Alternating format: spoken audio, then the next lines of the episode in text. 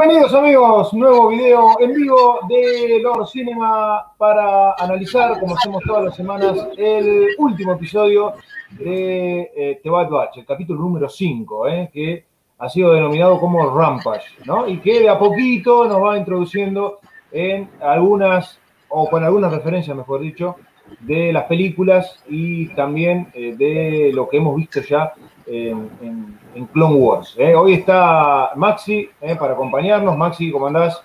¿Qué haces, Flavio? ¿Cómo andás? ¿Cómo andan todos? Bien, perfecto. Pasando la pandemia. Sí, estamos esperando por Cristian, que seguramente en un ratito va a estar, va a estar acompañándonos. Eh, un poco, Maxi, lo que, lo que yo decía, este, este episodio en particular, que duró 25 minutos, que tiene y por ahí lo leí bastante en las redes sociales, este, algo que en general la semana pasada también habíamos, habíamos comentado. La serie tiene un ritmo lento, a lo Clone Wars, ¿no?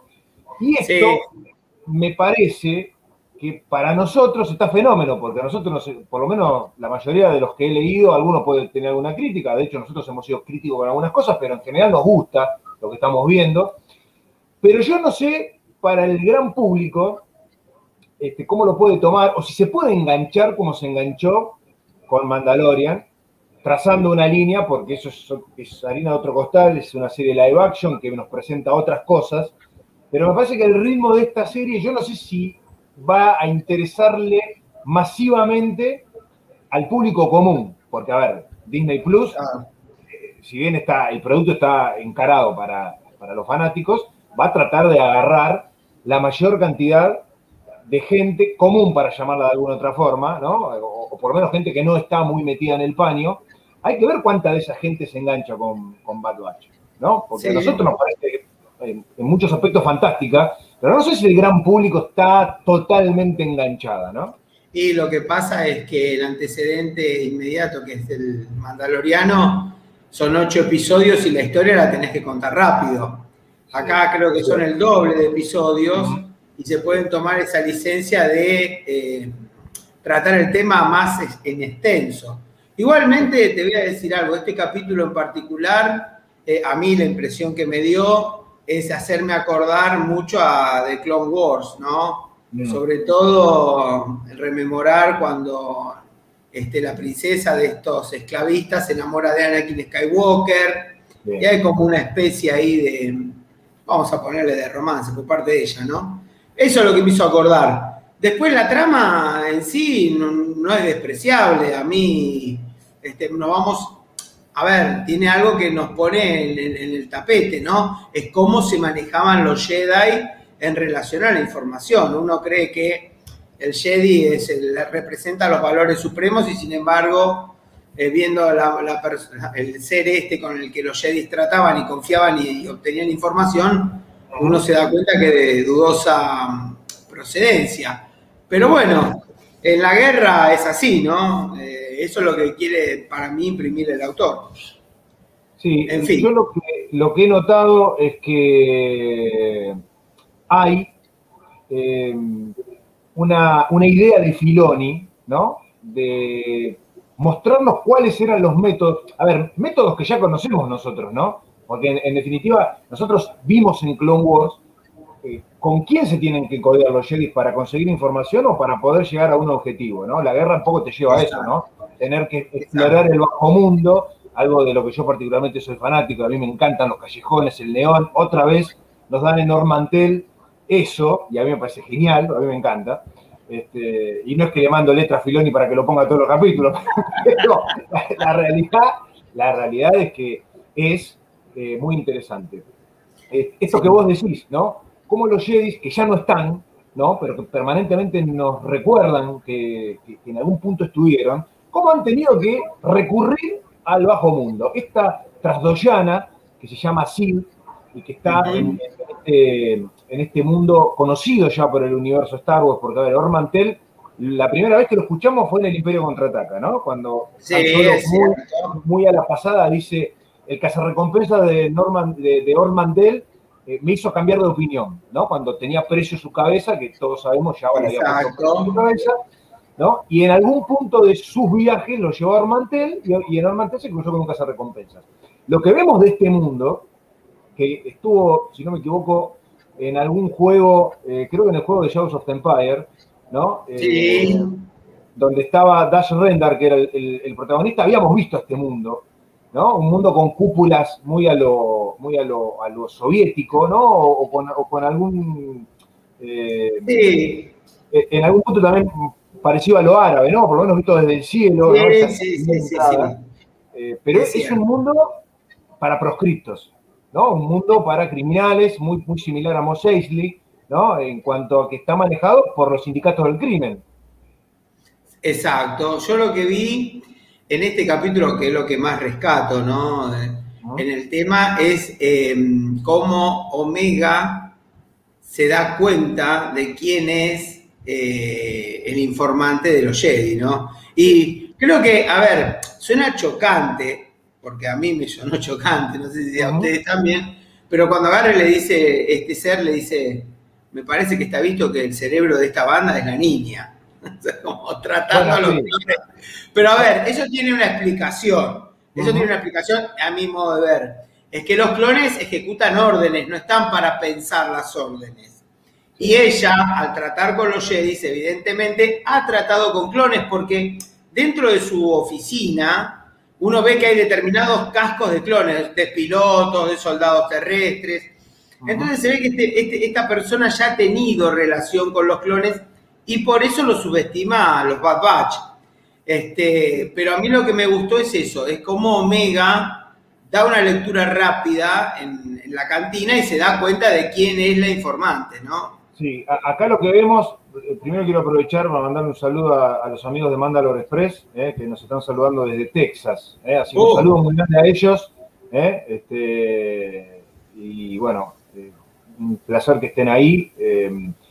lo que vos decís es cierto, y me da la sensación a mí que esa, eh, esa deducción de Sid, que, a ver, maneja un pequeño casino, ¿no? Porque podemos ver que cuando ellos entran, ¿no?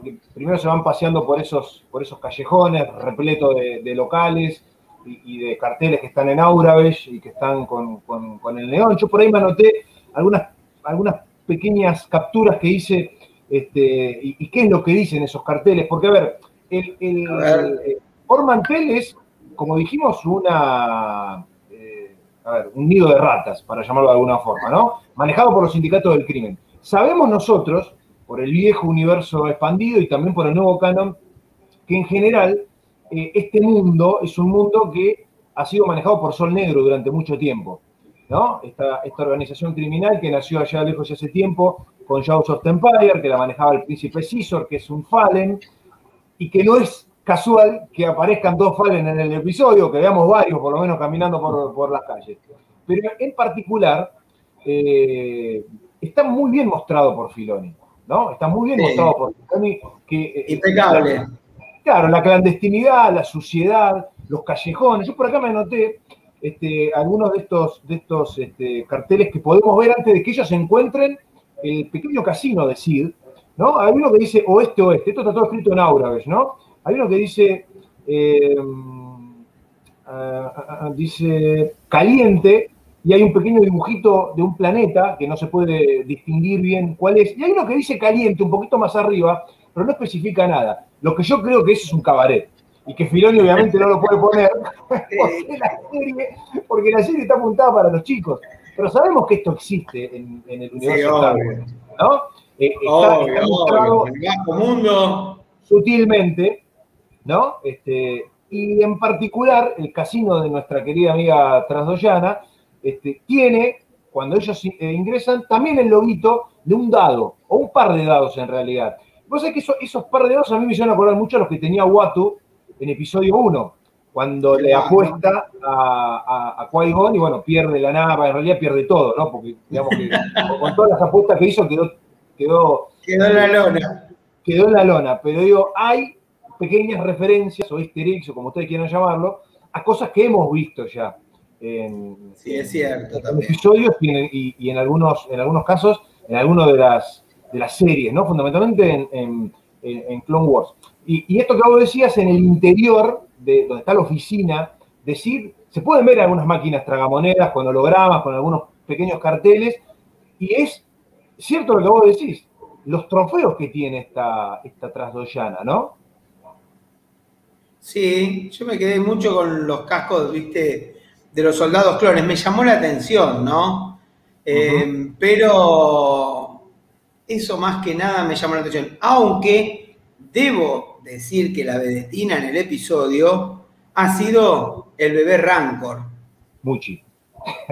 Mucho. Eh, eh, y todos creían que era la nena este, de la raza del príncipe Exisor y no, era un bebé ah, Rancor. Sí, ¿Y, hay, y déjame decirte algo, Flavio, que no es dato menor, que no es dato menor, porque cuando nosotros se nos presenta este eh, Rancor en el episodio 6, decimos, ¿cómo puede ser que un tipo pueda domesticar semejante criatura? Mm, bueno, también lo explican en el, en el episodio, cómo se domestican estas criaturas y cómo responden a la hegemonía de la persona que las doblega, ¿no? Exacto. Eso es lo que más me llamó del episodio. Sí, sí algo así como el, como no sé si, si lo terminan domando, eh, pero eh, es cierto que lo que lo que yo creí cuando vi a, este Rancor, a, a, Muchi, digo, ese Rancor de episodio 6. Pero después eh, resultó que no es el Rancor de episodio No, no es el Rancor del episodio no es el, no es el mismo. A, mí lo que no me cerraba, eh, quiero mandar un saludo a, Robert, eh, al profesor, a Robert Duffer, que nos está, que nos está viendo, le mando un saludo, un saludo grande. En algún momento este, va a estar Robert también participando en, el canal. Este, pero yo al principio cuando lo vi, cuando veo el holograma del, del, del porque claramente en un Twi'lek, si bien no le muestran la cara, cuando sí habla de, él, de que ya, fue, ya mandó un grupo a buscar lo que él necesitaba, y lo vemos al Rancor, este, digo, bueno, eh, es el Rancor de episodio 6. Pero no, no me cerraban el tiempo, digo, tanto, está bien que es una criatura gigantesca, pero digo, tanto va a crecer desde este episodio hasta el episodio 6, bueno, no es el mismo, ¿no? Porque el episodio 6 se llama Patiza, ¿eh? y el episodio 6, eh, si uno leyó la trilogía de novelas de Aftermind o de Consecuencia, en Deuda de Vida hay un episodio, uno de los preludios, ¿no? Porque hay, una, para aquellos que no han leído la trilogía, hay una historia central, ¿no? Eh, o, una historia de fondo, pero hay pequeños preludios, ¿no? Donde hay pequeñas historias de pequeños o de distintos personajes que han formado parte de la historia grande de Star Wars, no en todos los casos, pero uno de los casos es el antiguo dueño del Rancor, que lo vemos llorar cuando Luke lo termina matando. Ahí nos enteramos ah, que, se llama de esa forma y obviamente no es el mismo. Lo que no sabemos qué pasó con Muchi después, ¿no? Porque sabemos que ya va a tener uno en el pozo, pero... Eh, pero bueno, pero a ver... Eh, otro después. A ver, con esto nos da, nos da eh, que pensar cuál era el pasatiempo de Java de Hat. Sí, bueno, era, era coleccionar este, estos rancors, ¿no? Evidentemente eh, el, hombre tenía ese gusto. Pero igualmente eh, me pareció un episodio, ¿cómo te puedo explicar? Por momentos dinámico y por momentos no. Pero en los momentos, a ver, hay un dato no menor, que es apenas empieza el episodio, cuando Mega ve, este, ahí se está sumando Cristian. Hola, Cristian. Hola, Flavio, Maxi, ¿cómo andan? bien, ¿vos? Bien, bien, disculpen la demora, pero bueno. No, no, no. Más tarde que Más vale tarde que. Estábamos, estábamos desmenuzando el episodio y yo le estaba comentando a Flavio que para mí una parte es cuando Mega entra y ve un arma, que después a la postre va a tener su propia arma. Sí, el arma. Y es como que nos introdujeron en ese momento a decir, ella también va a poder manejar este, algún tipo de armamento bélico, ¿no? Porque hasta ahora la vemos a Omega como una persona que va eh, discerniendo lo que los clones no pueden, pero ahora ya la vemos con armas a llevar. ¿eh? Capaz que en el próximo capítulo la vemos disparar, ¿eh? No jodas. ¿Cómo lo viste, Cris, el, episodio Rampage? A ver, que, que, tiene una razón por la cual se llama Rampage, que después seguramente lo vamos a estar, lo vamos a estar hablando. No, bueno, a mí el, capítulo eh, me gustó, yo creo que introduce, eh, sigue desarrollando un poco la trama, ¿no? Eh, creo que es un capítulo donde nos define un poco ya cuál va a ser el rumbo, ¿no? De, la Fuerza Clone 29 en, esta galaxia, ¿no?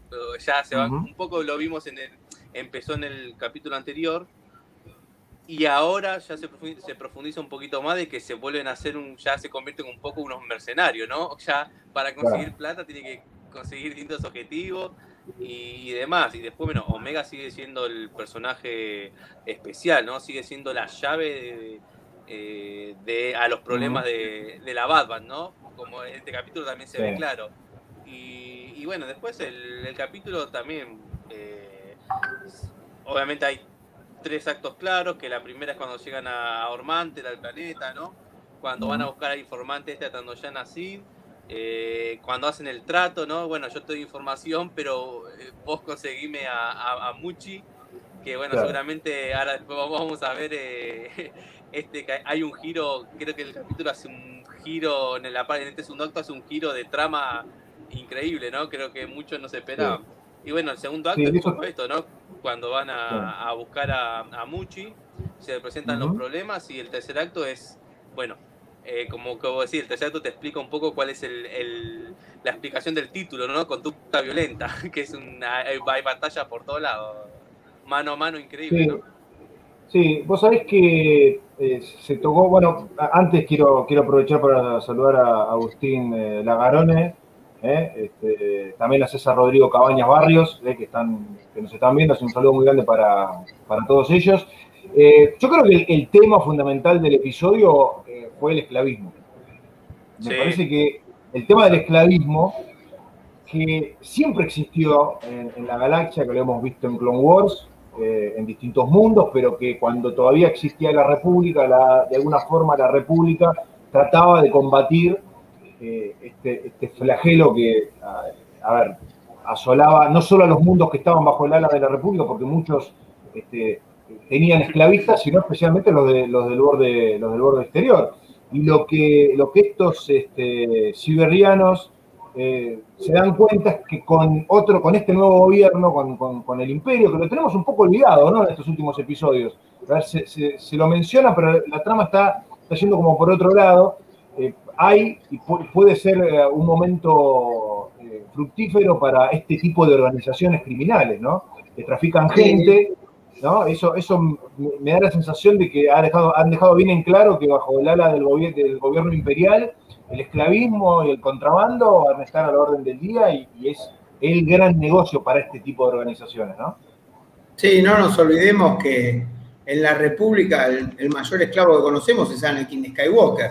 Sí, exacto. Y es en Tatooine. O sea, este siempre existió. Pero bueno, acá es como que lo están legalizando. El imperio como dio a entender este regente, como que lo legaliza. Este, como, como desacreditando ya la República o los vanos intentos para poder impedirlo. Esa es la sensación que a mí me dio, ¿no? ¿Vos qué decís, Cris? No, aparte, vos fíjate que si introducen a siguerrianos, quiere decir que el esclavismo es un tema principal, ¿no? Porque es un... Eh, ellos mayormente viven del esclavismo, ¿no? Eh, ellos, fíjate que en el capítulo que aparecía en The Clone Wars, ellos intentaron restaurar su, como que su imperio de opresión con la ayuda encubierta de los Sith, ¿no? Siempre históricamente estos siguerrianos eh, era su especie de, fin y objetivo, el, esclavismo. Y, vos fíjate que Ormant eh, es un planeta que, este, que si bien al principio eh, estuvo habitado por colonos corelianos, creo, ¿no? Unos 12.000 años, creo, antes de la, saga Skywalker. Después, con el paso del tiempo, se terminó transformando en un, eh, en un puerto espacial donde era habitado por cazarrecompensas, mercenarios y demás. Y bueno, en, el canon actual, eh, por ejemplo, si vos ves, a, Ormantel aparece en, en Darth Maul, eh, hijo de Datomir. También en ese cómic. Aparece en ese cómic, sí.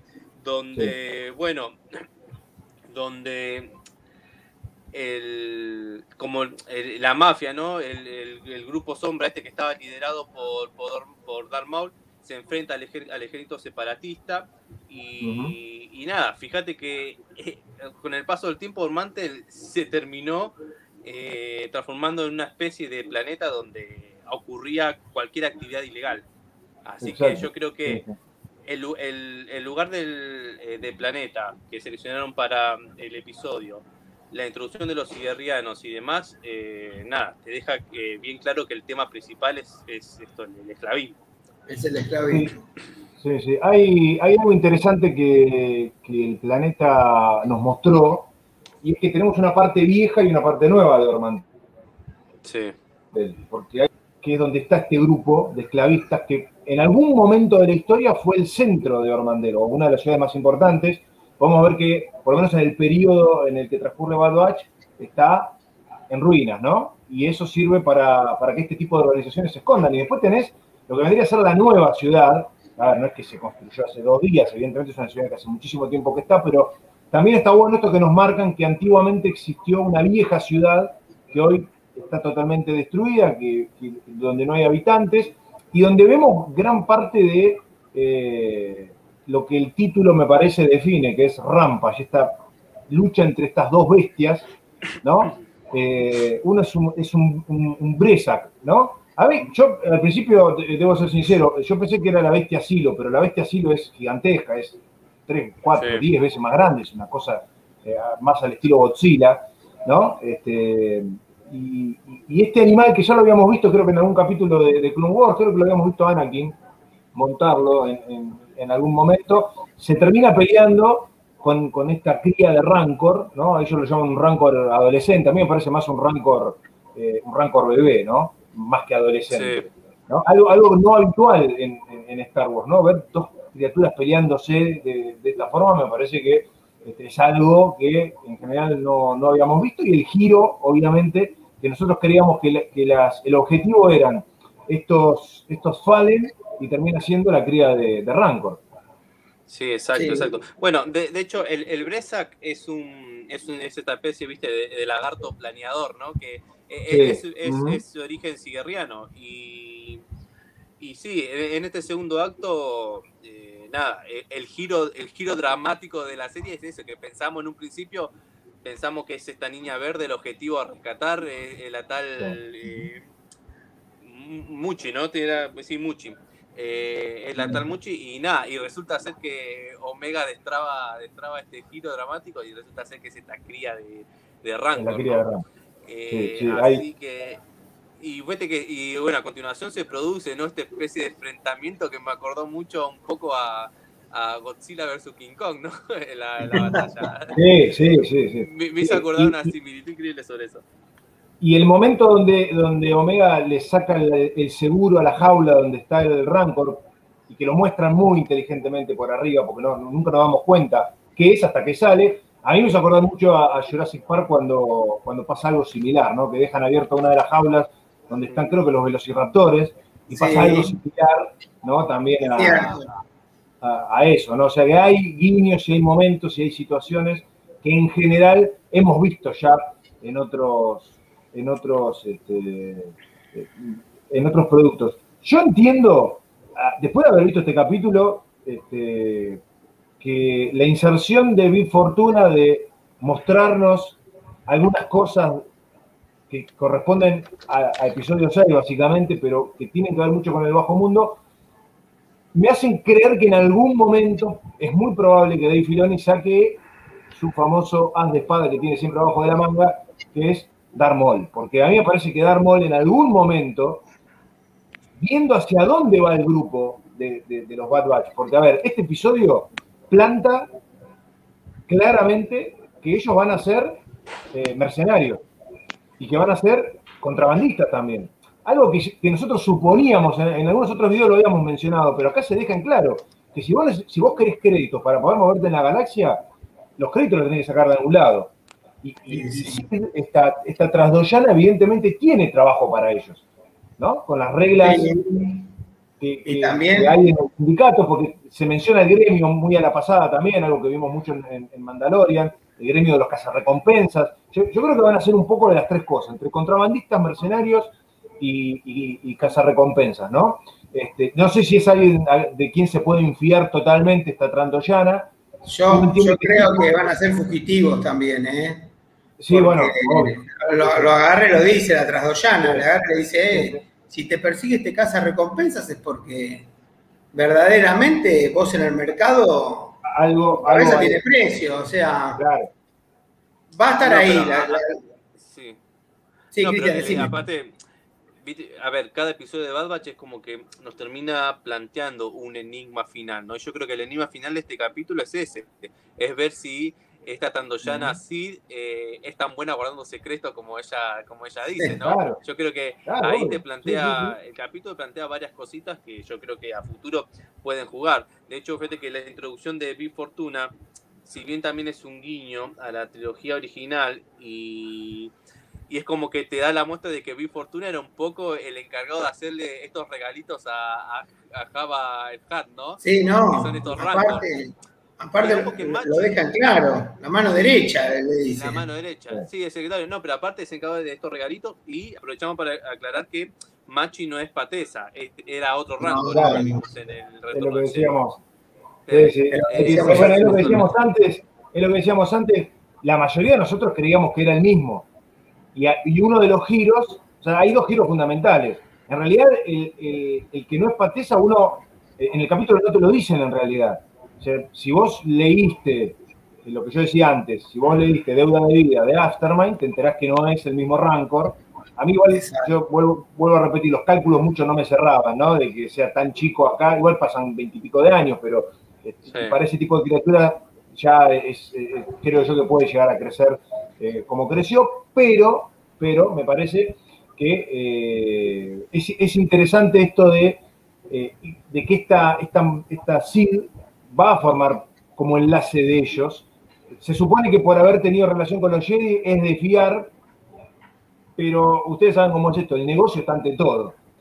Y ellas le, ponen, le, ponen, más créditos arriba, no sé si están de fiar. A mí me parece que va a ser un personaje regular que, los va a ir contratando y vamos a ir viendo misiones. Esto, esto creo que ya está firmado, ¿no? Además, los trandoyanos, a mí particularmente, siempre me generaron desconfianza, ¿viste? Siempre están, ¿viste? Eh, involucrados en la parte mercenaria, en la de casa recompensa, y más. O sea, siempre me generaron, eh, son muy, muy traicioneros, así que yo creo que esta no, eh, no tiene por qué dejarse la, la excepción, así que nada, yo creo que es un ahí es una cajita ¿no? de sorpresa que yo creo que con la que van a jugar en los próximos capítulos. La, introducción de cada uno de los personajes, eh, yo creo que eh, no es en vano, ¿no? Y, menos estando Dave Filoni en el medio. Yo creo que cada uno está puesto por alguna determinada razón que tal vez a futuro eh, vamos a ver el desenlace.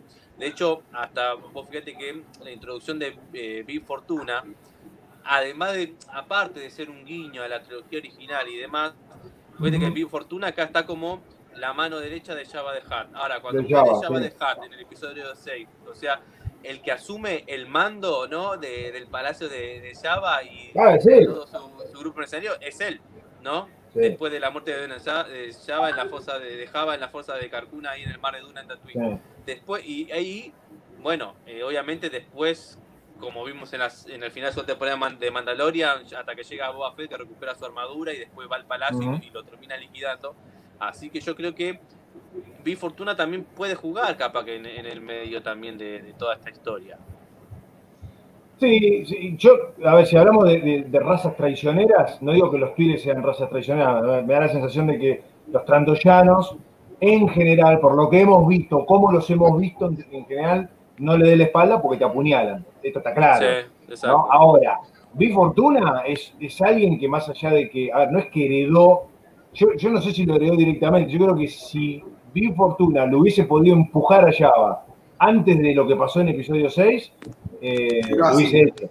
Lo hubiese hecho para quedarse, claro, para quedarse con todo. Si se termina quedando con, con, el imperio de, de Java durante un buen tiempo, porque a ver, eh, nosotros vemos el final de Mandalorian, pero en el medio pasaron 5 o 6 años, es decir, el tipo en algún punto de la historia, no sé si alguna vez lo veremos, eh, se terminó transformando en un criminal eh, del bajo mundo eh, importante. No creo que haya sido casualidad que él haya aparecido, es probable que sea otro personaje, no digo regular, pero quizás, yo debo ser sincero, en algún punto creí que lo íbamos a ver allá al final, ¿no?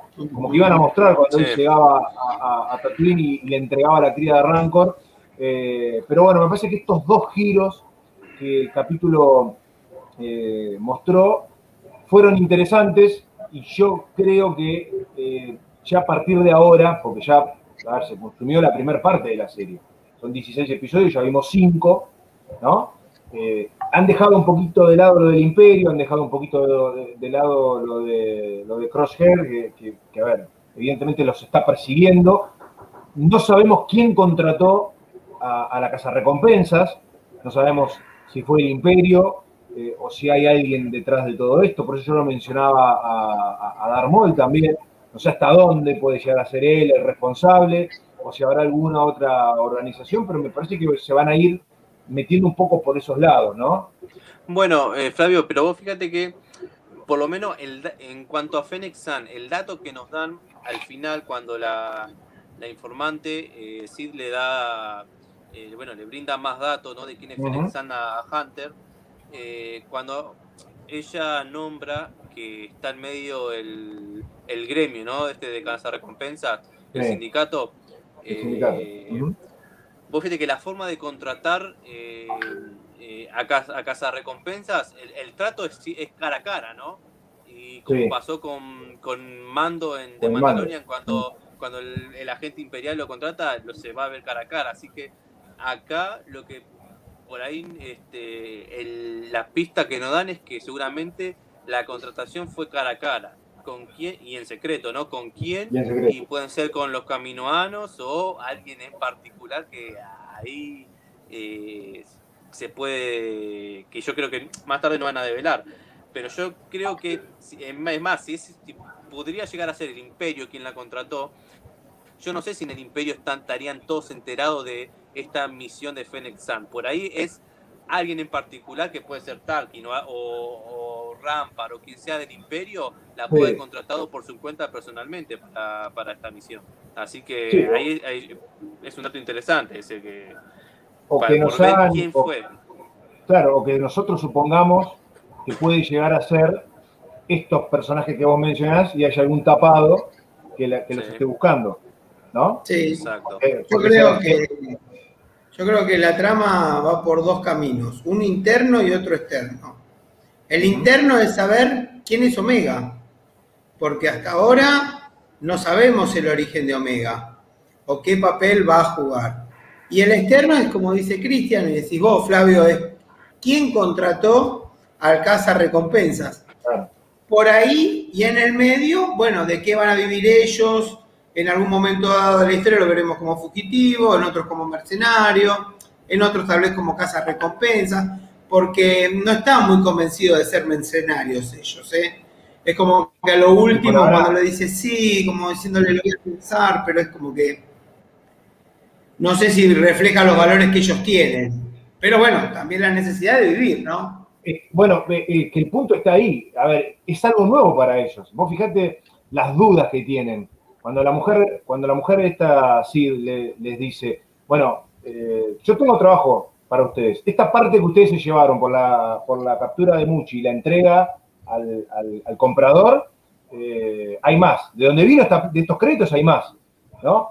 Eh, a ellos un poco como que no les cierra esto, ¿no? De, trabajar de eso. Pero por otro lado, tienen los créditos necesarios para poder subsistir. Entonces, a mí me parece que lo que Filoni nos quiso mostrar en este episodio aparte de lo del esclavismo y, mostrarnos cómo la cosa se va corriendo y cómo si bien siempre existió, eh, es algo legal ahora, entre comillas, porque sabemos perfectamente que el imperio esclavizó y utilizó esclavos para sus propósitos, sin ir más lejos, para poder construir la Estrella de la Muerte, que sabemos que está en proceso de construcción, y para un montón de otras cosas, pero me parece que siendo el grupo en particular, lo que nos están queriendo decir es, bueno, ya, ya sabemos de qué, de qué se van de qué van a vivir, ¿no? Y, a partir de ahí, bueno, habrá que ver si chocan con el gremio, ¿no? O, no, a ver si están contratados por esta, por esta mujer. Esta mujer evidentemente tiene relación con el gremio de recompensas, ¿no? Pero si, Si son contratados directamente, eh, bueno, habrá que ver quiénes son los que, los que intervienen. A ver, estando Filoni en el medio, a mí se me pueden ocurrir mil personajes. ¿no? Uno, uno dice, puede ser Tarkin, pueden ser los caminoanos. Yo creo que la serie está tratando de que nosotros apuntemos para ese lado, pero probablemente sea un tapado el que la contrató a Fennec eh, y a partir de ahí ver hacia dónde, hacia dónde vamos, ¿no? Pero no, además, fíjate como eh, estamos hablando, eh, vos fíjate que si bien la Bad Batch por ahí no coincide con los valores que puede llegar a tener un mercenario y demás, este, no les queda otra en el fondo, ¿no? Porque ahora están en una, en un, están en una encrucijada en el sentido de antes la República era el que le brindaba los suministros o lo que ellos necesitaban para eh, poder desarrollar su actividad. La República ya dejó de existir. Ahora, el, Imperio tampoco le puede dar los suministros que ellos necesitan porque el Imperio ahora le está dando casa, son enemigos del Imperio. Entonces, yo creo que en tanto en el capítulo anterior como este nos muestran que la única forma de conseguir créditos o suministros es haciendo tratos, ¿no? Es haciendo tratos. Y, yo creo que mm, todavía no sabemos cuál va a ser el parte aguas para este grupo para cambiar eh, como, quien, te, dice la forma de conseguir, de, conseguir o de hacerse la vida en la galaxia.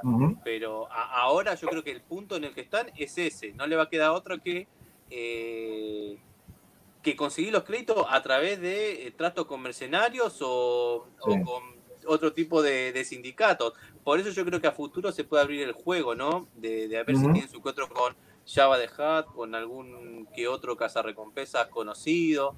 Eh, sí, es, es, muy joven, eh, algo habíamos mencionado la semana pasada, es muy joven eh, para que haya tenga algo que ver con que con esta persecución o es un delirio mío que lo tiro así, digo, por, por, por quien haya podido contratar a, a, Phoenix Me parece todavía, creo, demasiado joven él como para tener tanta injerencia y matar a otra casa recompensa, ¿no? Yo, yo lo veo muy joven todavía. Ahora, no sé si en algún momento de esta temporada o en la segunda temporada hay un salto temporal y ahí puede ser que se ha introducido Buffett. Aparte, la otra vez yo estaba pensando, viste que hay una escena que nunca se llegó a mostrar en The Clone Wars y en su momento se pensó para introducir en Rebels, que al final se descartó, que es esta famosa escena donde tiene el encuentro Cad Bane con Boa Fett. Que, que, esa escena quedó a mitad de desarrollo, de, desarrollo no, no, nunca se llegó a terminar del todo. Pero como en su momento la quisieron eh, introducir en Clone Wars, al final no lo introducieron. Después intentaron con Rebels, al final lo terminaron dejando de lado. Pero esa escena está. Puede ser de Bad Batch el que lo introduzca en algún momento, y puede ser, porque cada vez puede introducirse tranquilamente. Eh, Boba Fett eh, también, pero como te digo, eh, no sé si en esta temporada, pero una segunda temporada puede ser. Y yo creo que en algún momento puedes llegar a ver en la serie un salto temporal. Que eso te puede abrir también un montón de. Eh, te puede abrir el abanico, ¿no? A un montón de, de destinos para, este grupo.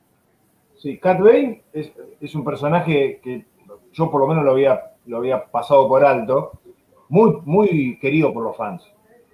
Las recompensas, genial, y que lo vimos en Clone Wars, pero que después en Rebels o en Mandalorian suponíamos que podía llegar a aparecer. En Mandalorian todavía puede aparecer live action, pero bueno, no sabemos. Probablemente se lo guarden para el libro de, de, de son suposiciones, ¿no? Estas, obviamente. Pero es cierto que puede estar el personaje. Como cazarrecompensas, uno, porque, a ver, hay algo que pasa generalmente en Star Wars. Los cazarrecompensas responden al gremio o a alguien que los contrata directamente pero también entre ellos. Porque vos fíjate que a veces hemos visto varias veces que cuando, un cuando hay una presa muy valiosa, se alían entre ellos, ¿no? Entonces, vos decís, bueno, mira, tenemos que atrapar a este. Hagamos un contrato entre nosotros dos y nos repartimos después el, botín. Entonces eso puede pasar también, y puede pasar que lo, que lo introduzcan. A mí lo que, lo que me parece que mostró el capítulo, de nuevo, muy sutilmente, es este sexto sentido que tiene Omega. Porque ustedes fíjense que es cierto lo que decía, lo que decía Maxi al principio. Eh, Sid se da cuenta enseguida que la más inteligente del grupo es ella, pero ella se da cuenta que Sid es la transdoyana. Eso es instinto típico, típico de los que son sensibles a la fuerza, típico. Exacto. ¿Tendrá que ver algo con los Jedi? ¿Que hayan hecho un experimento con Omega? No, no, pero ella, pero ella, a ver, eh, está claro que lo que Filoni plantea es algo más tiene eh, Omega. No sabemos si es un clon que lograron construirlo, entre comillas, ¿no? O fabricarlo, y, a ese clon le agregaron la sensibilidad de la fuerza. No me imagino cómo, pero si sabemos que lo que buscan, el objetivo final es Palpatine, en la época de las secuelas, evidentemente Palpatine es un clon sensible a la fuerza, como lo era eh, su, como era Snow, por ejemplo. Entonces, ellos en algún punto llegan a, eso. Probablemente, Omega, claro, probablemente Omega sea el primer experimento que ellos hicieron, pero nos van tirando pequeñas cositas como que ella ve las cosas antes de que pasen o se da cuenta de las cosas antes de que una persona común, como de pronto son estos, este, este, grupo, ¿no? Eh, se den cuenta, porque ella, a ver, la miró y se dio cuenta enseguida quién era. Ahí, ahí nos están mostrando que tiene un sexto sentido para varias cosas, porque se da cuenta de, que, de las cosas antes de que pasen. Sí, sí. Sí, es cierto. sí, en esa escena demostró tener una perspicacia mayor que, que lo demás, por eso está así que es mucho más inteligente. Pero es como venimos hablando, creo en el sentido directo, después de ver los capítulos, es que Omega sí es el factor especial de, yo creo, de esta serie. Y, hay algo más especial en ella que aún no fue, eh, no fue eh, revelado. Porque obviamente estamos recién en la presentación de los personajes, ¿no? Y un poco en, en el desarrollo de cada uno.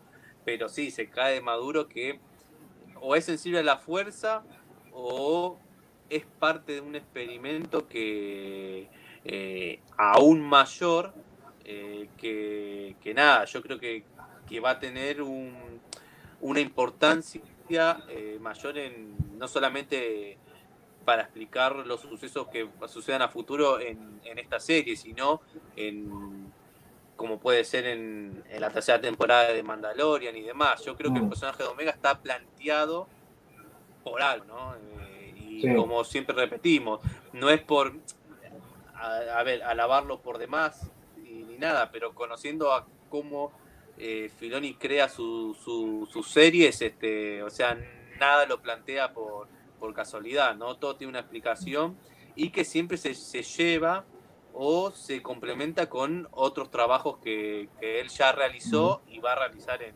Star Wars. Sí, en, algún punto hay algo que no vimos todavía, porque a ver, los Jedi acá prácticamente no, salvo en el primer episodio donde vimos la Orden 66 y vimos más o menos quién mejor que un Jedi que se dé cuenta si esta chica Omega es sensible a la fuerza o no o, alguien que sepa manejar la fuerza. Yo pienso en Moll, por ejemplo. Si en algún momento se cruza en su camino, quizás nos den alguna pequeña pista de si él puede darse cuenta que esta chica es diferente, ¿no? O que tiene algo distinto, más allá de que sabemos que es un clon, como lo fue Boba Da la sensación de que es un clon puro, ¿no? De, de, Django, pero sin... Eh, la única diferencia es que es mujer en vez de hombre, ¿no? Claro. Ahí sabemos, ¿no? Después si tiene algún toquecito más, bueno, eso evidentemente es la gran pregunta eh, de, la serie, que exploró en parte esto de, Omega tener su propio juguete, este, este, pequeño trooper que vemos de peluche, que es muy similar al de Rock One, ¿no? que tiene Jean Erso cuando era, cuando era chiquita, que ella medio como que lo va personalizando, ¿no? Podemos ver que tiene un pequeño recipiente que es como una tintura, ¿no? Y, lo va transformando. ella se mm. refiere como que es una trooper mujer, ¿no? le va dando como una personalidad y vemos al, robot Gong, que anda siempre dando vueltas por ahí, otra vez usado por, por, los clones como a modo de ejercicio. Wicked especialmente lo, lo usa como, como, elemento de, entrenamiento. Otro, otro dato que te lo tiran muy a la pasada, por eso, por eso digo que hay pequeñas cosas que Filoni te, te las muestran en el episodio muy por arriba, que es esto de que a él le sigue doliendo la cabeza. Y eventualmente eso que, este problema que tiene él, que claramente es por el chip, lo va a terminar afectando dentro de no mucho tiempo, ¿no? Evidentemente ahí hay algo más. Yo creo que sí, yo creo que con el tiempo este, va a ser lo mismo que le pasó a Crosker. Sí, algo parecido. Que bueno, en el capítulo se lo menciona, ¿no? Cuando le dan el brazalete a Omega, como haciendo la parte del equipo, pero eh, sí, yo creo que sí, yo creo que eso va a terminar afectando. Igualmente, a ver, la, deducción que yo hago de, los episodios, de ver eh, a Filoni tanto en el Mandalorian como ahora en la Bad Batch, en Clone Wars y en Rebels, es que siempre nos trae la reminiscencia de personajes de la trilogía original. Yo me acuerdo que en la película que hizo presentando a Sokatano, este, que va a rescatar el bebé de Java, también lo muestra Java, así que no me extrañaría que en algún momento de la Bad Batch aparezca Java. Eh, como otros personajes también, eh, que son entrañables por nosotros y que a la pasada los muestran, por ejemplo, Bifortuna, uno lo vio, qué sé yo, 30 segundos de pantalla. Y lo vimos en un aspecto, como decía Cristian, buscándole este, o complaciéndole a Java, buscándole tu rancor o lo que fuere. En algún momento dado nos va, nos van manejando estos personajes de la trilogía original, poniéndolos en sus productos para que vean cómo se interrelacionan y cómo va armando todo el contexto en relación a Star Wars, ¿no? No, pero aparte, cuando vos ya empezás, a ver, eh, cuando se trata con mercenarios, vos sabés que los mercenarios no tienen bando. O sea, van a trabajar para que le, pone, le ponga siempre la mayor cantidad de dinero. Un día pueden estar con el imperio, otro día puede estar con la alianza rebelde. Mm, o sea, es trabajan para que le ponga la mayor cantidad de dinero. Son, son como lo dice la palabra, mercenarios, se manejan por plata. Entonces, eh, ¿Vos, estás diciendo que son como políticos? No. Hey, como políticos, como cualquiera. Yo creo que. Como los políticos, sí. No, en cualquier rubro yo creo que eh, puede haber mercenarios, no solamente en la política, ¿no? Y. Pero es como te digo, eh, nada, hacer tanto con mercenarios puede. O sea, a, lo que, a qué voy con esto es que al haber mercenarios, casa recompensas en el medio, pueden aparecer un montón de personajes que ya conocemos. Desde Java, eh, ¿me entendés? Hasta, como te decíamos, Cat Bane y demás. Cuando te empezás a meter en el mundo de casa recompensas y de mercenarios, puede aparecer cualquiera. A, Han Solo. A Han Solo también. El mismo Han puede aparecer. Tranquilamente se pueden cruzar con Han Solo. sí, sí, claro porque, a ver, si bien la serie todavía está en, un periodo donde el imperio se instauró recién y, sabemos que todavía en este periodo, más allá de que creo que el tiempo va pasando más rápido de lo que uno cree, ¿no? No hay muchas referencias temporales, pero evidentemente hay algunos pequeños saltos en cuanto a meses. A ver, si uno eh, lo compara con lo que vimos en la película de Han Solo, la película de Han Solo transcurre un poco más adelante de lo que estamos viendo ahora. Si probablemente más adelante en el tiempo haya eh, algún cruce, porque digo, las posibilidades en ese sentido son muchas. A mí la sensación que me da es que Hunter es el único que desconfía de, este nuevo tipo de empleo que ellos pueden llegar a, conseguir. Él, evidentemente, cuando Sid le dice, eh, ustedes pueden confiar en, mí, él no está muy convencido de esto. ¿no? Pero después hay que ver qué necesidades tienen ellos en cuanto a créditos. Acá se llevan una buena, una buena tajada ¿no? de la recompensa. Eh, pero después hay, que ver, porque en, definitiva ellos permanentemente están viajando, permanentemente se están escapando, y eso, con el concepto que ha, metido el nuevo canon del combustible, que siempre existió, pero que lo remarcan constantemente, vos sabés que necesitas reabastecerte permanentemente, y son varios ellos. Y los clones comen, no son humanos, son clones, pero comen. Entonces, digamos, hay una, hay una cantidad de suministros y de cosas que ellos en general, en general, se encarga siempre Filoni ¿no? de mostrarnos estas, pequeñas cosas que yo siempre digo, pequeñas cosas cotidianas que eh, enriquecen un poco el, día a día de los personajes, ¿no? Eh, alejándonos un poquito de lo que pasa en la historia y viendo cómo sobreviven en el día a día, ¿no? Y eso me parece que va a tener que ver con el trabajo que ellos van a tener que conseguir, eh, siendo, no sé, contrabandistas. Probablemente los veamos con algunos líderes de la Alianza Rebelde, no, ellos no van a trabajar para el imperio porque son perseguidos por el imperio. El bando que sabemos para el que, no van a trabajar es el imperio. Eso seguro. Pero hay, después hay un montón de otras organizaciones. Sol Negro, la de Darmol, el, sindicato de recompensas, la Alianza Rebelde, es decir, ya te nombré cuatro o cinco y ahí tenés una cantidad de personajes que entiendo yo este, pueden van a aparecer. Más, más los Jedis proscriptos, porque ellos son perseguidos, pero también están los Jedis. Entonces hay que ver, a ver cómo la van, eh, cómo la van llevando. Yo creo que este partido, este partido, este, este capítulo va a marcar un quiebre a la hora del relato, ¿no? Por ahí leí algunos comentarios que ya es muy lento, da la sensación que no pasa nada. Pero bueno, es el ritmo de Clone Wars barra Bad Batch. No es Mandalorian.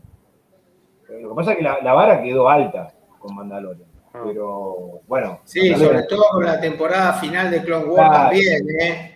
Pero es otra cosa. A ver, son actores, es live action y los capítulos, bueno, los capítulos eran más o menos lo mismo, un poquito más, pero vos tenés la, mitad de los episodios, ¿no?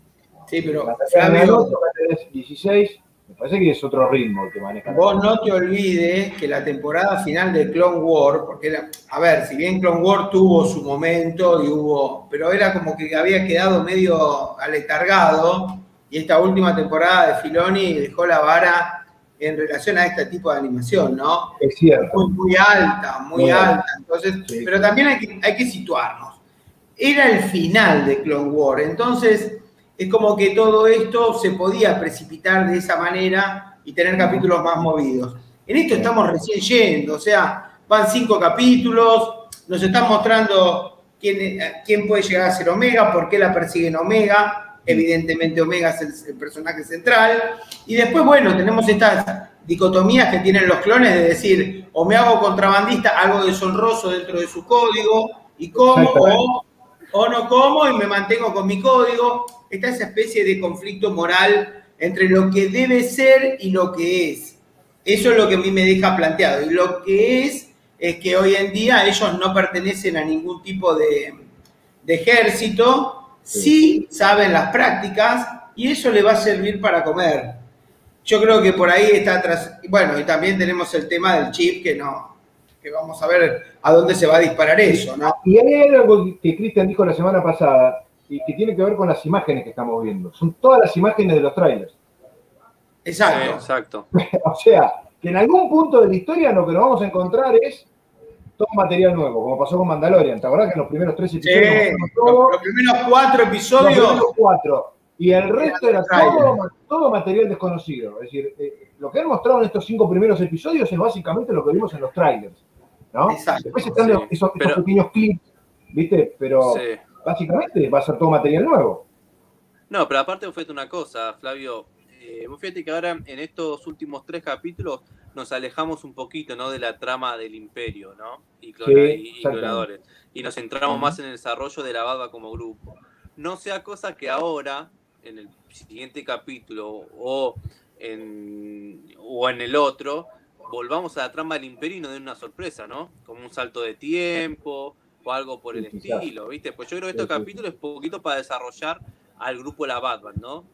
Pero, ojo, hay que ver, nos alejamos un poquito, pero cuando vuelva, hay que ver también si vuelven también con todo. Eh, yo creo que hay que tener un poquito de paciencia también a, la, serie.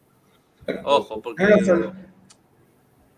vos fíjate que mientras los primeros capítulos estuvo muy presente la trama del imperio, todos estaban un poco, como, como un poco loco con esa trama, ¿no? Como eh, a todos les gustaban y demás. Nos dejamos un poquito de esa trama y ya es un poquito la impaciencia, pero hay que, hay que tener, ya van a venir, yo creo, eh, eh, van, a, van a volver con la trama del imperio y, los, clonadores, y yo creo que ahí la serie nos puede revelar un montón de cosas. Y es como decir, Flavio, y como dije la semana pasada, las imágenes del tráiler son estos primeros capítulos todo lo que viene ahora es, sorpresa, ¿me entendés? Así que, nada, hay que, hay que tener paciencia. Yo no sé si el próximo capítulo ya veremos el encuentro de, la Bad con Rex, ¿no? Pero yo creo que una vez que tengamos el encuentro con Rex, que la Bad que la tenga el encuentro con el Capitán Rex, este, ahí ya venga, acelere bastante la, eh, de esta, esta temporada. Eh, entiendo que Rex puede aportar varias cosas desde dentro de la fuerza. cuando hablo de la fuerza me refiero a, la organización del gran ejército de la República de la que ellos formaban, porque probablemente Rex nos, nos ilustre con cosas que no sabemos de cómo se fueron desarrollando los hechos, ¿no? Claro. Porque se van, a encontrar con otro proscripto. Eh, y lo del imperio está claro que es lo que más nos interesa a la mayoría, ¿no? Ver cómo el imperio se fue eh, expandiendo y cómo el imperio terminó siendo, o sea, ya el gobierno, pero a ver, no es lo que yo decía o, que habíamos debatido en los primeros episodios, ¿no? Eh, el primer capítulo, al, durar 70 minutos, fue genial porque estuvo armado como una película. Yo lo tomo como una película el primer capítulo. Sí. Pero esto de, ver cómo el imperio empieza a extenderse y cómo, a ver, no es que Palpatine se paró en el atril, dijo dos, tres palabras y al otro día ya estaba todo dominado. No, esto llevó tiempo. Ver el, a ver, eh, a, dónde lo mandaron a Tarkin, qué objetivos le dieron a Tarkin, ¿no? Eh, el poder que ya de por sí apenas se instauró el imperio tuvo Tarkin, cosas que no sabíamos, ¿no? que directamente ya le dijeron, anda a mirar el ejército, lo que te sirve, agarralo y lo que no te sirve, descartalo. ¿no? Y a partir de ahí, para llegar a todos los mundos de, la galaxia. Y eso me parece que es algo que la serie va a mostrar, quizás no directamente, pero cuando los clones vayan visitando distintos mundos, ahí vamos a ver si hay presencia imperial o no. En Ormantel, por lo pronto, no hay. No hay. No hay. No. No hay. Es un mundo eh, que evidentemente eh, claro, un mundo que está aparte, ¿no? Este, que está así dentro del espacio de, los, de, los gremios eh, criminales, porque está dentro de la órbita de, las rutas donde se manejan los Sol, Negro y otras organizaciones, pero del imperio ni noticias tuvimos acá todavía. Entonces, hay mundos que todavía están lejos no, y, aparte, Flavio, eh, vos fíjate que el imperio, a ver, mercenarios hay en todos lados, y el imperio tranquilamente no puede tener su ejército plantado en el planeta, pero sí puede tener espías o informantes. Y no sea cosa que estos, estos sucesos. Yo creo que con cada misión que cumple la Bad Batch, eh, yo creo que tanto en, lo, en, el, en el gremio de casa recompensa, ¿no? como en la fila del imperio se va a ir corriendo el rumor de que hay un grupo especial, ¿no? Que lleva, que cumple las, misiones eh, de forma satisfactoria. Entonces yo creo que eso puede abrir también eh, el abanico a que eh, la Bad Batch sea buscada por mercenarios o gremios y a la vez haya espías en varios lugares de la galaxia donde vean eh, que la abad está ahí presente, eh, corra a informarle al imperio ¿no? de, su movimiento. De hecho, al tener precio Omega, vos sabés cómo es esto. Eh, sí, por plata. La galaxia, la, galaxia, gigantesca, pero la red, ¿no? La red de, contrabandistas y de cazarrecompensas, todos se conocen, y, cuando tiene precio, tiene precio, y, esto se sabe, y, el imperio también lo sabe. ¿no? Por eso eh, probablemente vayamos viendo, no sé si ellos van a volver a Ormantel en algún momento. Eh, estando Sid como intermediaria, probablemente sí, en algún punto veamos que están en su oficina y quizás ahí sí nos muestren que ya hay algunos troopers este, patrullando las calles y, nos muestren cómo va cambiando la cosa en la galaxia en general, ¿no? Eh, pero bueno, eso entiendo yo que la serie de alguna forma lo va, lo va a ir este, extendiendo y lo va a ir mostrando a medida que, vayan pasando más capítulos.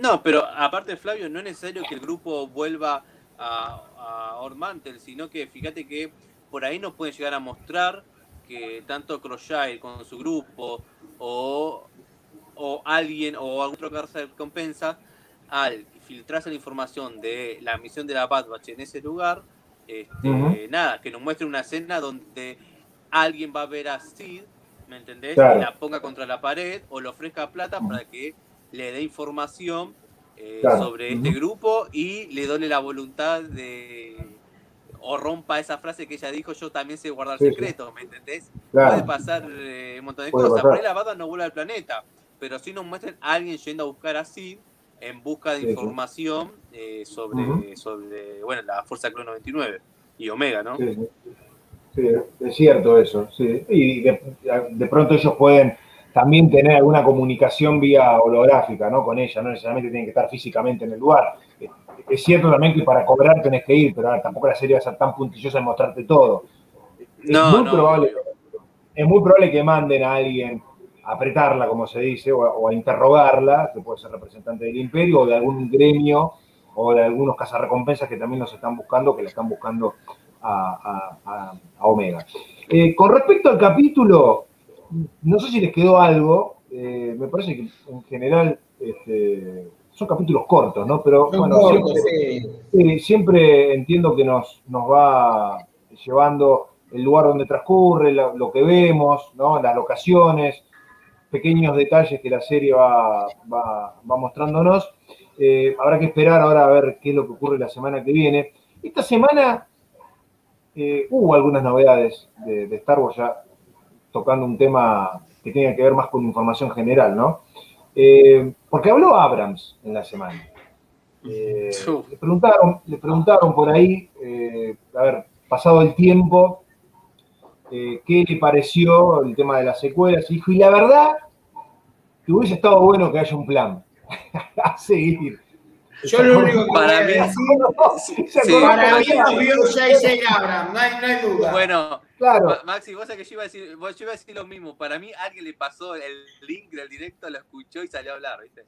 Para mí dijeron, hay tres personas en Argentina que están hablando, voy a hablar yo también justo lo que hablábamos la semana pasada, porque es curioso, dijo, él dice, la verdad es que si hubiésemos tenido un, o sea, si, si en realidad Lucasfilm hubiese tenido un plan de hacia dónde quería ir, quizás hubiese sido mejor el resultado, ¿no? Eh, bueno, es una declaración que, a ver, a esta altura me parece que no, no aporta mucho. Chocolate por la noticia. Eh, por la noticia, ¿no? Sí, por eso. Eh, creo que, más que nada, para confirmar que nos vio a nosotros tres, nada más. no, eh, pero, después, aparte. Sí. sí. No, no, te decía que el, en otro directo que participé el día jueves, eh, se tocó un poquito el tema. Y yo decía un poco, ¿no? De que, a ver, es normal que con el paso del tiempo, ya acabadas las secuelas, a ver, no solo JJ Abrams salió a hablar sobre un poco la desprolijidad que hubo en el planeamiento de la trilogía. De hecho, hace, hace poco eh, Daisy Ridley tuvo varias entrevistas donde también dejó entrever lo mismo, ¿no? Como diciendo, empecé con que eh, el, personaje Red tiene un origen especial, después no era nadie y después termina siendo la nieta de Palpatine, ¿no? Es como que se fue enterando en medio de no había un planeamiento general. A ver, ni Daisy Ridley y por ahí ni J. Abrams van a ser los únicos que salgan a hablar. Con el paso del tiempo, eh, yo, yo, creo que el único que en su momento, el único que en su momento, que lo hablamos la semana pasada, el único que en su momento habló sobre la desconformidad de el planteamiento hacia su personaje, creo que fue Mark Hamill. Fue el Mark, en su momento. fue el único. Pero después, bueno, con el paso del tiempo, todos van a salir a.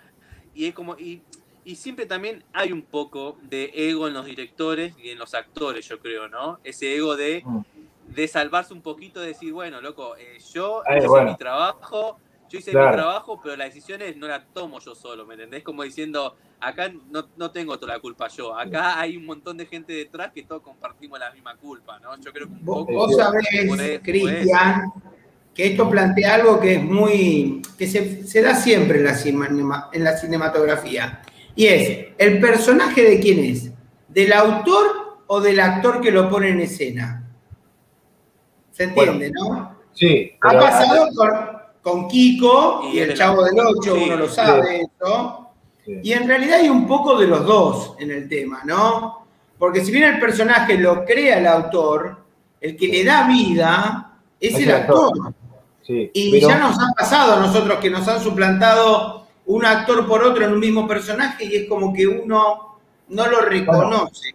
sí, está, e, es cierto, pero en realidad eh, el mismo Mark dijo en algún punto, más allá, él hizo la crítica, pero también al toque reconoce.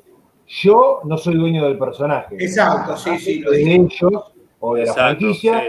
Yo lo que hago es caracterizarlo. A mí me escriben un guion, yo puedo estar a favor o puedo estar en contra, eh, pero lo tengo que caracterizar. Lo que vos decías, Maxi, de, Kiko, cuando hablamos de Kiko estamos hablando del legendario personaje del Chavo del Ocho, ¿no? En ese caso me parece que es distinto porque eh, las creaciones eran de Roberto Gómez Bolaño y él eh, los tenía registrados y después hubo un litigio porque fue porque cada uno interpretó su personaje en su propio espectáculo, cosa que acá no pasa. Todo lo que vemos de Star Wars está bajo la era de Lucasfilm, entonces es, son los dueños. Después, obviamente, el personaje puede salir a decir, el actor puede salir a decir, mira, bueno, mira, en realidad este no es el look que a mí, o por lo menos el look que yo conocí, eh, pero yo lo tengo que interpretar, porque a ver, Luke es Mark Hamill. Bien, pero déjame que te diga algo. ¿Vos te acordás lo que dijo Alec Guinness? Maldecía su personaje de Obi-Wan porque no se lo reconocía por otros eh, em, trabajos que había hecho, por ejemplo, el puente de Kauai o lo que fuere, y sí, por Obi-Wan Kenobi, y le daba bronca. Bueno, pero ahí, lo, ahí ya, ah. primero que Ale Guinness es un cascarrabia, total. primero y principal. Era de la vieja escuela, era de la escuela. y, y, de la escuela de Christopher Lee, ¿no? Son contemporáneos, un, poco más grande él probablemente. Pero lo que pasa que es cierto, él, el río, el puente sobre el río Kwai, película por la que él gana el Oscar, aparte, porque él gana el Oscar por esa película, no tuvo el impacto en la cultura pop que tuvo Star Wars. Entonces, lo que él no le cerraba es, yo hice este personaje. Es que diría hoy en día si hubiera estado vivo. Y bueno. O sea, fue la película más importante que hizo en su vida y fue la película que más despotricó en su vida. es increíble, ¿no? Pero bueno. Ahí ya, ahí es un tema de, creo que es un tema del, de, actor. Yo por ahí, por ahí este, leí, una vi una entrevista posterior donde le volvían a preguntar y él quizás un poco más tranquilo decía, bueno, sí, yo en definitiva no entendía lo que estaban hablando. Cuando me dieron el libreto no entendía lo que estaban hablando. Eh, ¿No? Porque bueno, en esa época, ahora todos hablamos de Wookiees, hablamos de Hoods, hablamos de, de Jedi, pero en esa época era todo lenguaje nuevo, eran todas cosas novedosas.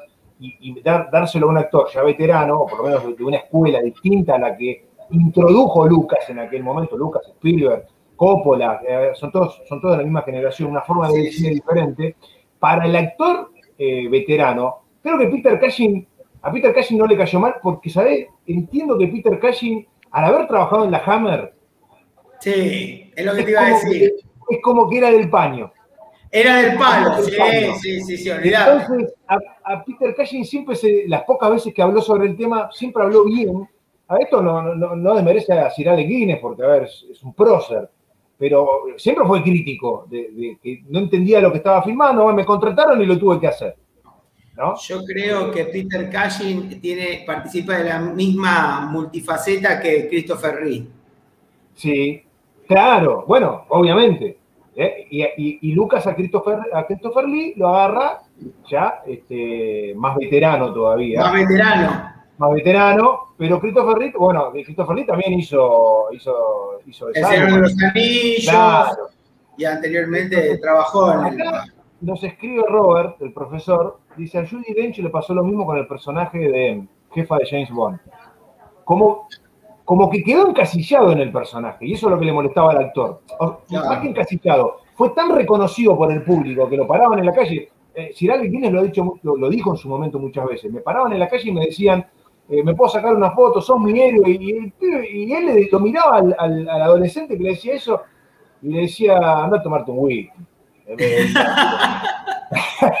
Entonces, es un poco lo que a él, es un poco lo que a él le, chocaba. Pero en definitiva, ellos son contratados para interpretar a un personaje.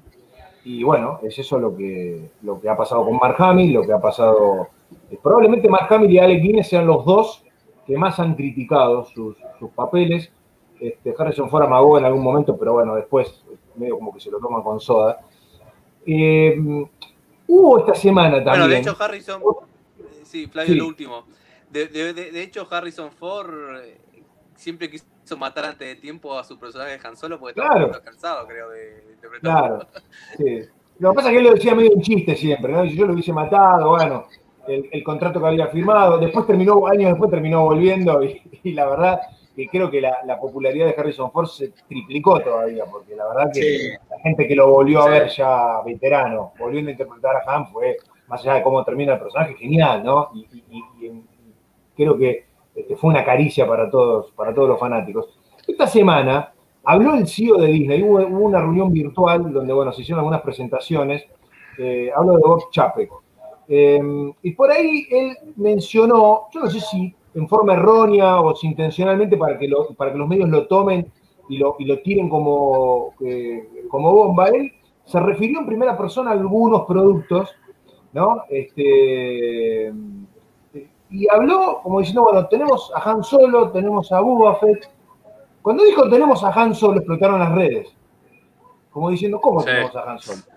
Si Han Solo supuestamente, eh, a ver, tuvimos la película este, y, y nada más. ¿Se confundió o lo que quiso decir es que Han Solo, sin decirlo en realidad, va a aparecer en la serie de Lando, porque no nos olvidemos la serie de Lando, y probablemente la serie de Lando Live Action sea la secuela de la película de Han Solo, que entre paréntesis esta semana, a través de algunas redes, de, algunas cuentas de Twitter, fundamentalmente españolas, eh, hicieron eh, que sea viral que haya una continuación de la película de Han Solo, de la que hablamos bastante, que bueno, lamentablemente no tuvo el éxito, pero que me parece que está envejeciendo bien esa película, ¿eh? porque la verdad es una buena película de Star Wars y, daba lugar a unas continuaciones. ¿Se habrá referido a que vamos a tener una secuela en formato de serie o se refería a la serie de Lando? O se refería al libro de yo creo ¿Mm? Sí, también, pero yo creo que, mira, un poco mi deseo personal, yo creo que la serie de Lando sea un poquito el disparador para eh, una secuela de lo que fue la película de, Han Solo, ¿no? Eh, yo creo que puede ser en formato serie, ¿no? De serie de, puede ser hasta de una temporada de ocho capítulos, poner nomás. Puede ser una película, pero yo puede ser tranquilamente una serie. Porque yo creo que hay muchas cosas para explicar eh, y yo creo que un poco el movimiento de los fans en las redes sociales y demás. Yo creo que le debe haber llegado, ¿no? De este pedido de que haya una continuación de la película de Han Solo. Porque, y además, a ver, el, final de la película de Han Solo eh, nos dejó muchas intrigas, ¿no? Muchas ganas de más. O sea, yo personalmente quiero saber o quiero ver ese encuentro entre Kira y Darth Maul. ¿Me entiendes qué pasó y a dónde lleva eso? Sí, obvio cuál es el destino de cuál es el destino de, Kira o qué fue lo que hizo Han Solo después de, ese encuentro con, con Boss. Eh, es como te digo, para mí, eh, nada, son conscientes de, que a los fans, si bien no se vio en taquilla el, éxito, yo creo que después, con el paso del tiempo, nada, eh, yo creo que... Le tomaron cariño. En el fandom, le tomaron cariño y yo creo que en el fandom nada, está esa gana de, ver una continuación de, Solo. Porque como, te, como decía Flavio y Maxi, es una buena película de Star Wars. O sea, vos ves la es una buena película, a mí no me cabe en duda. A ver, no es una película excelente, pero es una película de siete puntos y ya tener siete en Star Wars es mucho, ¿no? Es mucho. Sí, sí, inclusive verlo, a, a, Ray Park como, como Darth Maul de nuevo, con las piernas mecánicas, live action. Ah, parece, eh, ¿Quién no lo quiere ver? A ver, después de lo que me mostraron, en el final del Mandaloriano, ¿te acordás, Flavio, que hablamos que decíamos, no creo que aparezca Luke Skywalker, y me lo trajeron joven? A mí no me cabe en duda de capaz que me lo traen al mismo Harrison Ford para, para el libro de Boba Fett. Uno no, no, no me va a sorprender nada. Evidentemente hoy la tecnología suplanta muchas cosas, ¿no? Pero, bueno, es es parafraseando a ver lo que vendrá.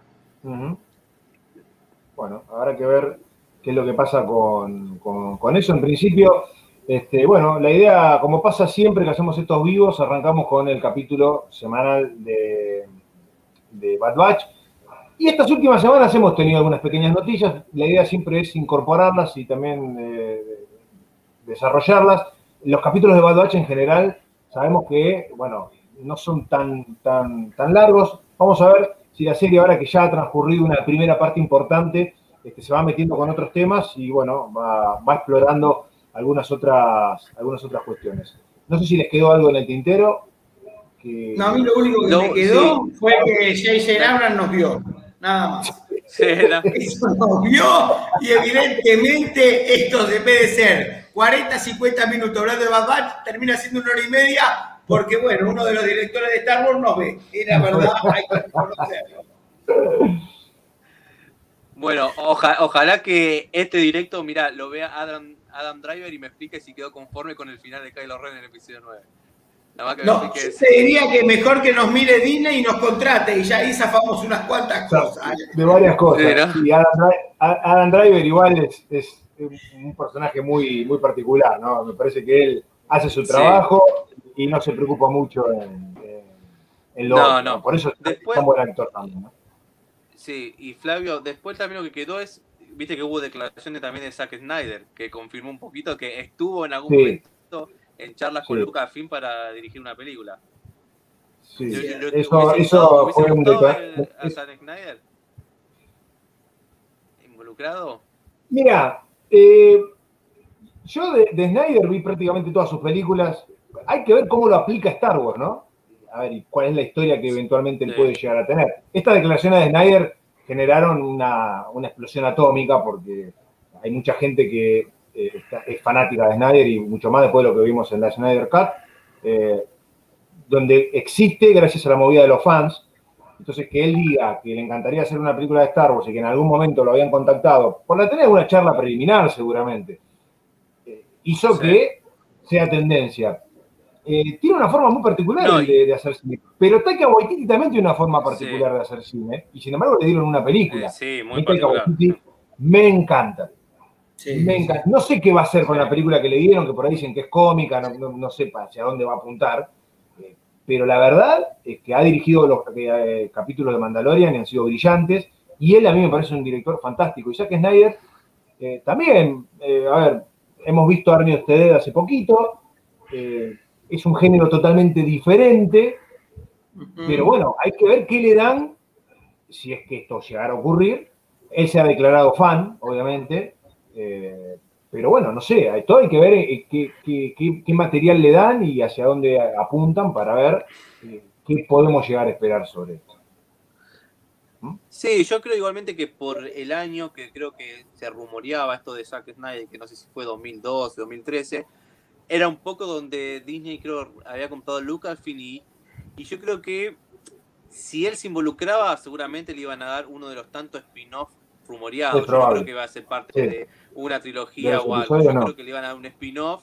Claro, no, no, yo creo que le iban a dar un spin-off eh, a un personaje determinado y mm. bueno, eh, nada, que construya una película de, eso, pero, pero bueno, eh, nada, yo creo que después, con todo lo que pasó con la secuela, como un cambio de timón, de dirección, ¿no? En el Lucas. Sí, de planes. Eh, nada, yo creo que capaz que eh, de planes eso quedó descartado un poco. De hecho, varios de los spin-off rumoreados eh, en su momento, como el de Boba y el de Obi-Wan, que eran películas, terminaron siendo ahora series, ¿no? Para, para y más. Así que nada, pero yo, bueno, y como decía recién, por ejemplo, lo de Taika Waititi, ¿no? Que fíjate que al final es un, es un director totalmente distinto. Yo creo que eh, diferentes sus películas. Yo creo que, no sé, eh, a mí me causa expectativa y miedo en, lo que pueda llegar a ser su película, pero fíjate que hasta el logo, viste que en el, logo de la película de, de Taco Waititi, de Star Wars, es medio también... Parece, parece el logo de Benur. lo que estamos acostumbrados. parece, así como están encaradas las letras, parece el logo de Benur del año 56. Y está medio como hasta resquebrajado, ¿no? Cuando le, cuando le preguntaron, dice que era algo que tenía que ver con comedia. Yo no sé hacia dónde puede llegar a apuntar esto, eh, pero bueno, eh, es uno de los grandes, de los grandes eh, misterios. para ir cerrando este nuevo vivo, estén atentos si viven en Argentina, porque es probable que esta semana tengamos alguna novedad literaria con respecto a High Republic, a la Alta República. Porque empieza el mes de junio y Planeta de Argentina anunció que Into the Dark, eh, la tercera novela, eh, estaría saliendo en junio. No especificaron todavía el día. Si uno tiene que irse a, lo que ha salido hasta ahora, habían salido los primeros días de, de, mayo, pero no sé si esta novela la van a sacar inmediatamente empiece el mes o si probablemente todavía, para cuando hagamos el libro de la semana que viene, la novela no esté todavía disponible. Vamos a ver con qué nos encontramos. ¿eh? Así que estén atentos, esto a modo, a modo informativo, porque es probable que esa novela esté, disponible dentro de muy poquito en las librerías de, Argentina. Eh, quiero agradecerte, Cristian, como siempre. sí. Flavio, lo último, antes de irnos, también, ya acá mencionás, a The High Republic, también estén atentos que puede ser que Panini Latinoamérica traiga los cómics también de, ah, los cómics. High Republic. De, hecho, en su cuenta Instagram estuvo haciendo unas preguntas, encuestas si le gustaría que traigan eh, a la región de Sudamérica eh, los primeros cómics traducidos. No sé si, claro, no sé si para junio, pero capaz que durante junio, julio podemos llegar a tener novedades de ah, eh, la confirmación oficial de que yo también lo van a quiero agregar una cosa. Una cosa, Flavio, porque yo no me manejo muy bien con el inglés, no sé si Cristian o vos se manejan, pero en cualquier momento nos llama Catherine Kennedy y nos contrata. El tema nuestro es el idioma. bueno, el idioma. Lo, que pasa, lo que pasa es que... Nos vamos a ir en latino, eso seguro, pero el, problema es que el material, el material disponible, eh, de, por ejemplo, de High Republic, en inglés es mucho, por, lo menos a nivel cómics, ¿no? Porque novelas no hay tantas todavía. Pero a nivel cómics sí han avanzado bastante y eso no está editado en español todavía. Si van a estar, están saliendo, van a estar saliendo en España algunas, pero acá Panini medio como que consultó al público a ver qué le parecía. ¿no? Y como está, le está yendo bien a, High Republic en general, porque ha habido varias reediciones de las novelas teniendo mucho éxito, es muy probable que en algún momento, no creo en junio, probablemente pasado mitad de año, eh, haya algunas que estén saliendo en español. Así que bueno, habrá que ver si hay alguna novedad con respecto a eso, lo vamos a estar contando en algún video. Eh, eh, así que bueno, este en definitiva ha sido el análisis de Rampage, el quinto episodio de Bad Te quiero agradecer, Cristian, como siempre, Maxi, muchas gracias por, participar. Así que bueno, nosotros eh, nos estaremos reencontrando seguramente el próximo vivo el fin de semana que viene, ya analizando el sexto capítulo de, de, Bad Batch. Eh, visiten el canal porque esta semana va a haber algunas novedades. Va a estar la reseña de Cruella y, también eh, de alguna otra serie. así que vamos a estar atentos. Si hay novedades previas al vivo de Star Wars, seguramente lo estaremos anunciando en algún video. pero bueno, la semana que viene eh, estén atentos porque ya vamos a estar preparando el próximo vivo eh, que estará saliendo el viernes o el sábado, lo estaremos anunciando en, las redes del capítulo 6 de eh, Bad Batch. Un placer como siempre. Que la fuerza los acompañe. Nos encontramos la semana que viene. Chao.